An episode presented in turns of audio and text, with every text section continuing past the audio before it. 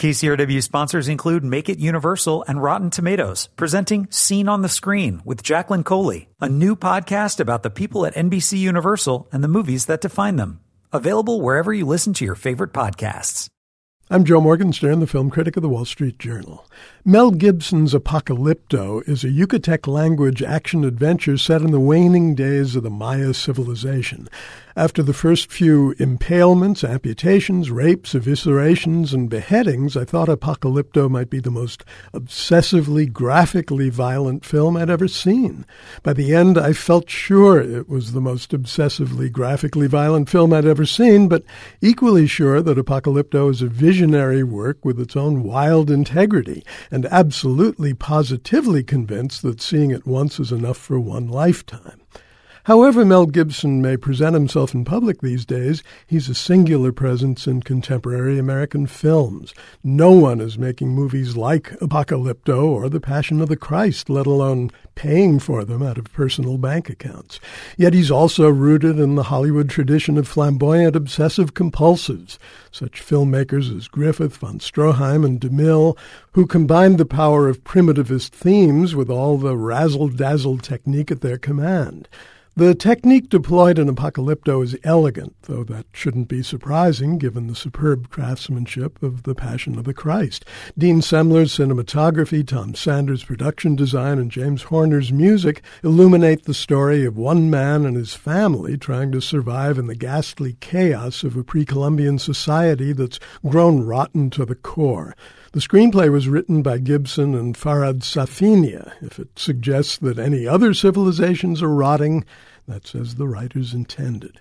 In the department of razzling and dazzling, Apocalypto embraces an assortment of reliable action cliches dating back to the silent cinema. Brilliant chases, spectacular leaps and falls, a creepy cirrus, women and children in constant jeopardy, waters rising, quicksand gurgling, lives saved by a solar eclipse, cliffhangers on the edge of sandy cliffs. Due to the absence of ice floes off the Yucatan, there's no Mayan equivalent of Lillian Gish. The hero, Jaguar Paw, is played by Rudy Youngblood, a Native American artist and musician making his acting debut. In a production that boasts a cast made up entirely of indigenous peoples from the Americas, Youngblood builds on being indigenous with a bag of shrewd actors' tricks that date back to early Marlon Brando. The result is impressive, a protagonist who keeps our disbelief more or less suspended, and that's no easy feat. At the outset, Jaguar Paw, his pregnant wife, and their young son are among the peaceful, jovial, and poetic residents of a village whose worst plague is a mother-in-law reminiscent of the one played last year by Jane Fonda when the village is invaded by Stone Age bodybuilders with bad teeth but great costumes, Jaguar Paw is taken prisoner, made a slave, and put through all sorts of hell while he tries to make good on a promise to his wife that he'll return.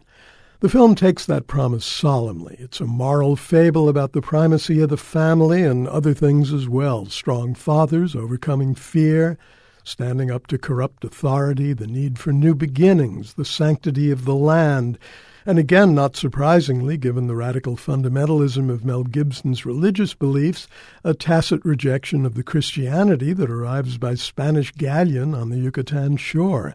Since my Yucatec language skills are wanting, I can't pass judgment on the quality of the dialogue or the accuracy of the subtitles, which include the memorable phrase, We must not let this man make feet from us.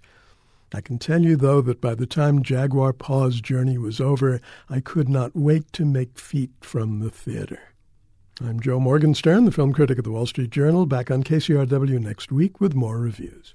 KCRW sponsors include Make It Universal and Rotten Tomatoes, presenting Scene on the Screen with Jacqueline Coley, a new podcast about the people at NBC Universal and the movies that define them. Available wherever you listen to your favorite podcasts.